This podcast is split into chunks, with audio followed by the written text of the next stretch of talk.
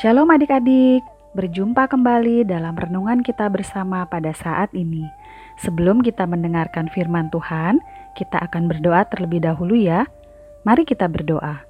Bapa kami yang di surga, Bapa kami yang baik, kami akan mendengarkan dan merenungkan firman-Mu.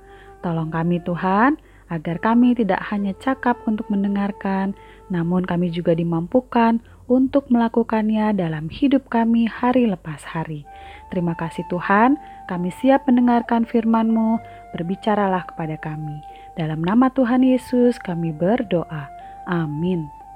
Firman Tuhan hari ini kita akan dengarkan dari Lukas 6 ayat 37 sampai 42. Kitab Lukas, Lukas 6 ayat 37 sampai 42. Beginilah firman Tuhan. Hal menghakimi. Janganlah kamu menghakimi, maka kamu pun tidak akan dihakimi. Dan janganlah kamu menghukum, maka kamu pun tidak akan dihukum. Ampunilah, dan kamu akan diampuni. Berilah, dan kamu akan diberi.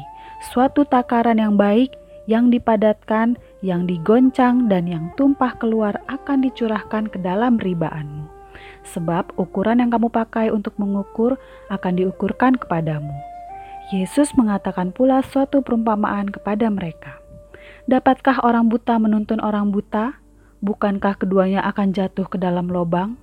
Seorang murid tidak lebih daripada gurunya, tetapi barang siapa yang telah tamat pelajarannya akan sama dengan gurunya. Mengapakah engkau melihat selumbar di dalam mata saudaramu, sedangkan balok di dalam matamu sendiri tidak engkau ketahui? Bagaimanakah engkau dapat berkata kepada saudaramu, "Saudara, biarlah aku mengeluarkan selumbar yang ada di dalam matamu, padahal balok yang di dalam matamu tidak engkau lihat. Hai orang munafik, keluarkanlah dahulu balok dari matamu, maka engkau akan melihat dengan jelas untuk mengeluarkan selumbar itu dari mata saudaramu. Mencari perbedaan. Adik-adik, kalian pernah tidak memainkan permainan mencari perbedaan? Biasanya, kita diberikan dua gambar yang kelihatannya sama, namun ternyata ada perbedaannya. Bisa warna, bisa bentuknya, bisa ternyata ada gambar yang lain yang disisipkan. Ternyata dari dua gambar itu ada perbedaannya. Wah, permainan ini menyenangkan loh. Pastinya ya, karena membuat kita harus teliti dan membuat kita harus cermat nih untuk mencari perbedaan di antara dua gambar tersebut. Kalau berhasil, kita pasti akan senang ya. Tapi kalau mencari perbedaan antara teman-teman, bagaimana ya? Apakah kalian pernah melakukan hal ini? Semua teman-teman kita memiliki perbedaan. Ada yang besar, ada yang kecil, ada yang tinggi, ada yang pendek, ada yang hitam kulitnya, ada yang coklat, ada yang matanya kecil. Wah, semuanya ada perbedaan. Tapi kita pun punya perbedaan.